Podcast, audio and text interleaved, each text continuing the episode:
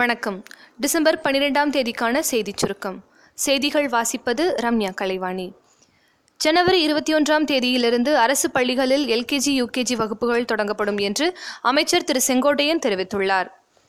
கஜா புயலால் ஒத்திவைக்கப்பட்ட புள்ளியியல் ஆய்வாளர் தேர்வு டிசம்பர் இருபத்தி மூன்றாம் தேதியும் டிசம்பர் இருபத்தி மூன்றாம் தேதி நடக்கவிருந்த உதவி நூலகர் மற்றும் இளநிலை கல்வெட்டாளர் தேர்வு டிசம்பர் இருபத்தி ஆறாம் தேதிக்கும் மாற்றம் செய்துள்ளதாக டிஎன்பிஎஸ்சி அறிவித்துள்ளது.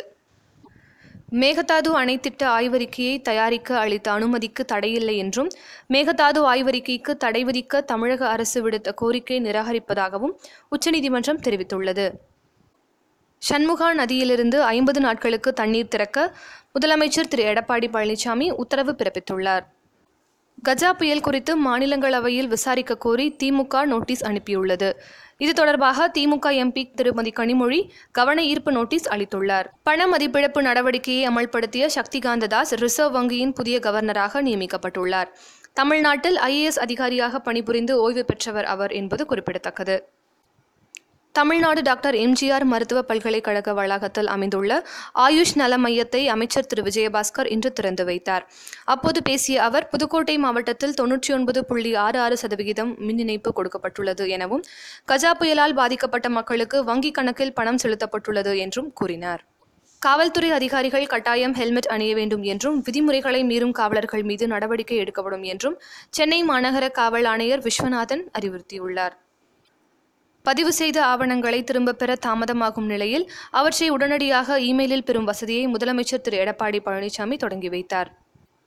ஐந்து மாநில தேர்தலில் மக்களின் முடிவை பணிவுடன் தலைவணங்கி ஏற்கிறோம் என்றும் வெற்றியும் தோல்வியும் வாழ்க்கையின் அங்கங்கள் என்றும் சத்தீஸ்கர் மத்திய பிரதேசம் ராஜஸ்தானில் பணியாற்ற வாய்ப்பளித்த மக்களுக்கு நன்றி தெரிவிப்பதாகவும் பிரதமர் திரு. மோடி தெரிவித்துள்ளார். மத்திய பிரதேச முதல்வராக திரு. கமல்நாத்தை தேர்வு செய்ய காங்கிரஸ் கட்சி தலைமை ஆதரவு தெரிவித்துள்ளது. கர்நாடகத்தில் ஒன்றாம் வகுப்பிலிருந்து ஆங்கில வழி கல்வியை தொடங்க நடவடிக்கை எடுக்கப்பட்டுள்ளதாகவும் நடப்பாண்டில் புதிதாக ஆயிரத்தி எழுநூற்றி பதினைந்து ஆங்கில ஆசிரியர்கள் நியமிக்கப்பட உள்ளதாகவும் சட்டசபையில் முதலமைச்சர் திரு. குமாரசாமி தெரிவித்துள்ளார். மூன்று பொதுத்துறை வங்கிகளை இணைக்க எதிர்ப்பு தெரிவித்து இருபத்தி ஒன்றாம் தேதி நாடு தழுவிய வேலைநிறுத்த போராட்டம் நடத்தப்படும் என்று வங்கி அதிகாரிகள் கூட்டமைப்பு அறிவித்துள்ளது. தொழிலதிபர் விஜய் மல்லையாவை நாடு கடத்த உத்தரவிட்ட நிலையில் இந்த வழக்கில் உதவிய இங்கிலாந்து அதிகாரிகளுக்கு இந்தியா பாராட்டு தெரிவித்துள்ளது.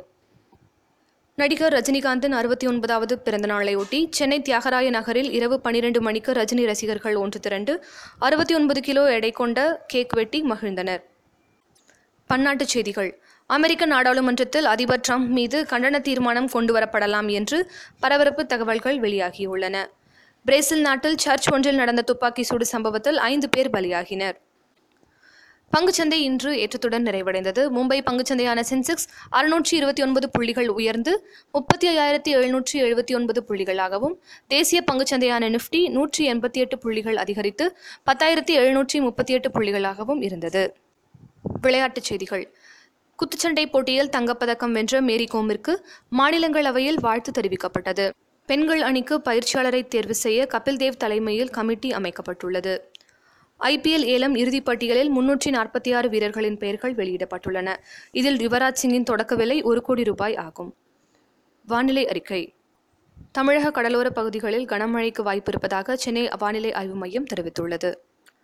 மறு அறிவிப்பு வரும் வரை மீனவர்கள் கடலுக்குள் செல்ல வேண்டாம் என்று புதுச்சேரி அரசு அறிவித்துள்ளது. நாளைய சிறப்பு. எழுத்தாளர் நா. பார்த்தசாரதியின் நினைவு தினம்.